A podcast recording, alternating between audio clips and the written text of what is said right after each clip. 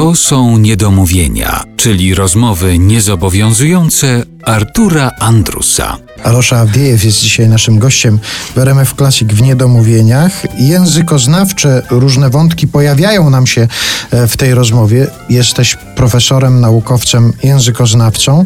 W książce Polak z wyboru wspominasz na przykład o tym, że często ci się zdarzało rozmawiać z Polakami, którym się wydawało, że świetnie mówią po rosyjsku. No tak, no tak. Po pierwsze, oczywiście, jak to mówili, prawda, że język rosyjski był obowiązkowy PRL-u, czy chcesz, nie chcesz, trzeba tego słuchać i tak dalej. Oczywiście zazwyczaj wykładowcy mówili z mocnym polskim akcentem i tak oni nie słyszeli, a komu się tak chciało uczyć języka rosyjskiego, języka zaborców, prawda. E, Chociaż takich nienormalnych, którzy mówią, że oni kochają rosyjską kulturę, spotkałem nieraz. Rzeczywiście trzeba odróżnić osiągnięcie tego biednego narodu rosyjskiego w dziedzinie sztuki, prawda, w malarstwie, literaturze, muzyce, wiadomo, odróżnić od charakteru rządzenia, prawda, i, i żandarmerii politycznej rosyjskiej.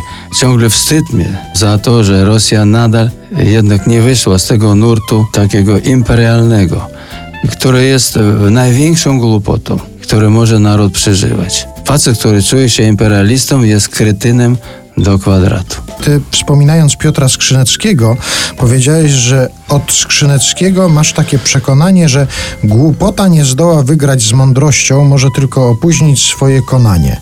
To i nadal w to wierzysz? Tak, jestem e, optymistą umiarkowanym. Umiarkowanie pochodzi z tego, że ja oczywiście nie dożyję tego momentu, ale Rosja na pewno wróci do normalnych europejskich standardów kiedyś. A jeszcze wracając do tych zawiłości językowych Polacy, Rosjanie, przypomniałem sobie, jak to jeden z naszych kolegów w Moskwie w metrze potrącił jakąś kobietę, chciał przeprosić i jedyne, co mu wpadło do głowy, to było Balszoje Waskresienie. Był przekonany, że to jest jak najbardziej po rosyjsku i że powiedział, powiedział coś No pięknego. też A w drugą stronę, czy spotkałeś się kiedyś z jakimiś, no może nie zarzutami, ale jakimiś formami zdziwienia, że jak to, Rosjanin będzie uczył języka polskiego na Uniwersytecie Jagiellońskim? Jak twoja ta praca naukowa? Nie, no ja od razu nie. Ja jak wróciłem już ostatecznie do, do Polski, to oczywiście zatrudniłem się na katedrze na filologii rosyjskiej. Chociaż ja jestem polonista z wykształcenia, ale mówili, jak chcesz, to możesz na polonistyce pracować, ale ja nie byłem takim hamem, żeby, żeby z tym moim akcentem wykładać e, na Uniwersytecie Jagiellońskim język polski. No ale zajmujesz się sprawami językowymi, język polski to jest... Język polski jest moim podstawowym e, materiałem badawczym, ale też oczywiście i rosyjski, i angielski i, i tak dalej, bo ja zajmuję się takim działem filozofii języka.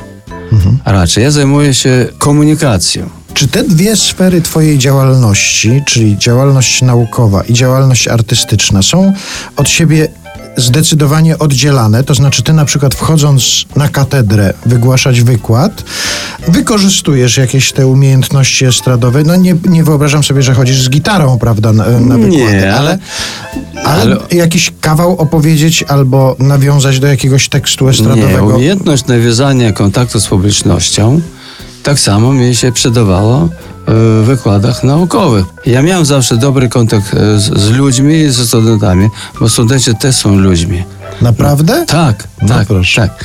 Ja nie wiem, czy to jest oddzielone. Myślę, że nie oddzielone. A to, że mnie nie kojarzą z nauką, no to jest właśnie wina tego, że jestem małpą telewizyjną. Ktoś mnie rozpoznał w jakimś filmie albo w programie, założył do, do odpowiedniej szufladki. No i nie chcę tej szufladki ruszać.